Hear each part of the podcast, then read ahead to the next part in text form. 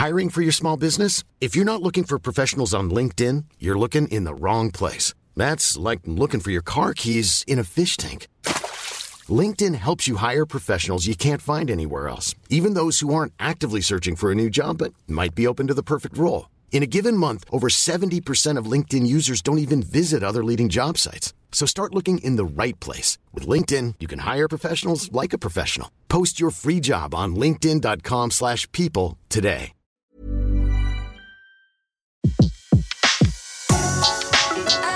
Le meilleur de séances radio est maintenant sur We Love Cinéma. Le pavé dans la toile. César Monterol crève l'écran. Chaque mardi à 18h sur Séance Radio.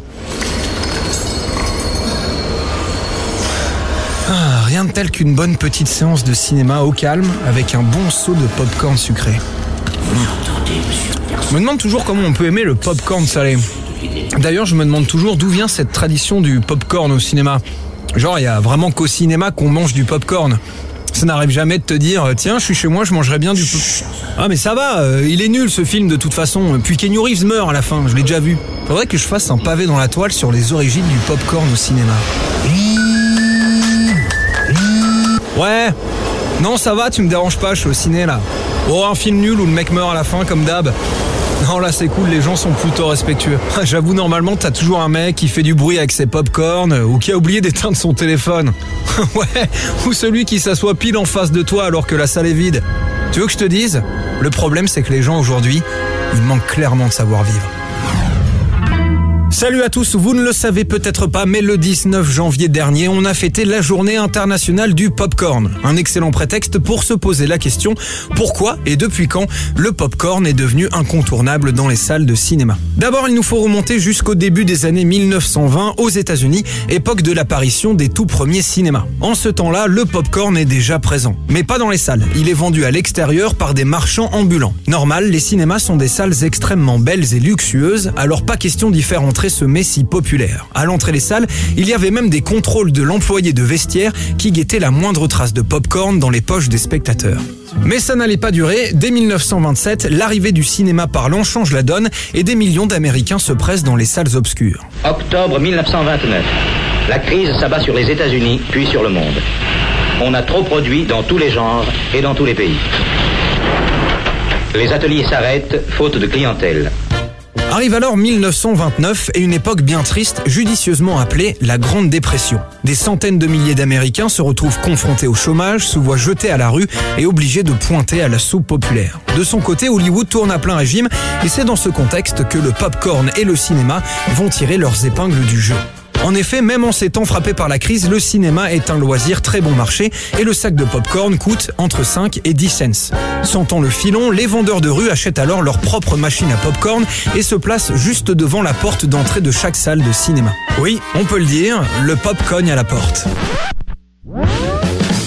Compris, le popcorn cartonne. Les vendeurs de rue se voient donc invités par les exploitants de salles à venir vendre directement dans les halls de cinéma, moyennant une petite taxe. Mais très vite, ces mêmes exploitants, pas folles la guêpe, se passent de ce système et se mettent à produire eux-mêmes leur popcorn. Et croyez-moi, ça a eu une importance capitale pour l'industrie. Pour faire simple, les salles qui proposaient du maïs soufflé sucré gagnaient de l'argent, les autres sont mortes. A state of war has existed between the United States and the Japanese Empire.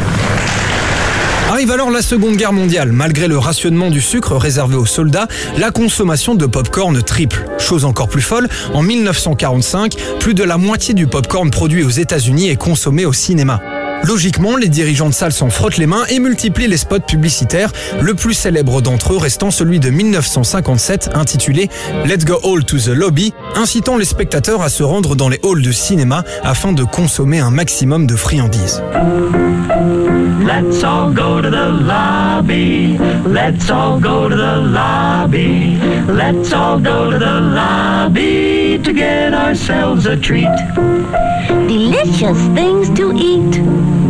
The popcorn can't be beat. The sparkling drinks are just dandy. The chocolate bars and the candy. So let's all go to the lobby to get ourselves a treat. Dans les années 60, le cinéma se porte moins bien. La faute à la concurrence télévisuelle. Qui plus est, le popcorn est de moins en moins endémique aux salles obscures. Notamment grâce à le Zip Pop, un ustensile distribué par la marque Jiffy Pop et qui permet à toute personne sensée de se faire un bon bol de maïs soufflé sucré chez elle. Arrow, boy. Now, what do you say? Let's make with the popcorn right away. Too much trouble and bother, yes, indeed. No, man, heat's all you need. You need more than heat, boy, according to Hoyle. You need popcorn, salt, butter, and oil. And the frying pan ought to be completely proper. Aujourd'hui, le popcorn est toujours aussi présent dans nos salles. Aux États-Unis, la vente de boissons et de friandises représente en moyenne 43% des revenus de ces dernières. En France, c'est un petit peu plus mesuré puisque ce chiffre plafonne à seulement 16%. Bref, le popcorn représente aujourd'hui un véritable enjeu commercial pour les propriétaires de salles. Alors si vous en avez marre des gens qui semblent manipuler leur pot de maïs soufflé comme s'ils cherchaient un lingot d'or caché dans le fond, détendez-vous et attendez que le film sorte en DVD. C'était Le pavé dans la toile, une autre vision du cinéma.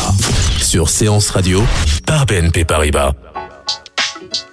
Retrouvez l'ensemble des contenus séances radio proposés par We Love Cinéma sur tous vos agrégateurs de podcasts.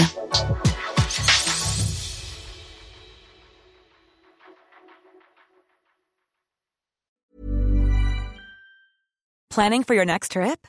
Elevate your travel style with Quince. Quince has all the jet setting essentials you'll want for your next getaway, like European linen, premium luggage options, buttery soft Italian leather bags, and so much more. And is all priced at 50 to 80% less than similar brands. Plus, Quince only works with factories that use safe and ethical manufacturing practices. Pack your bags with high-quality essentials you'll be wearing for vacations to come with Quince. Go to quince.com slash pack for free shipping and 365-day returns.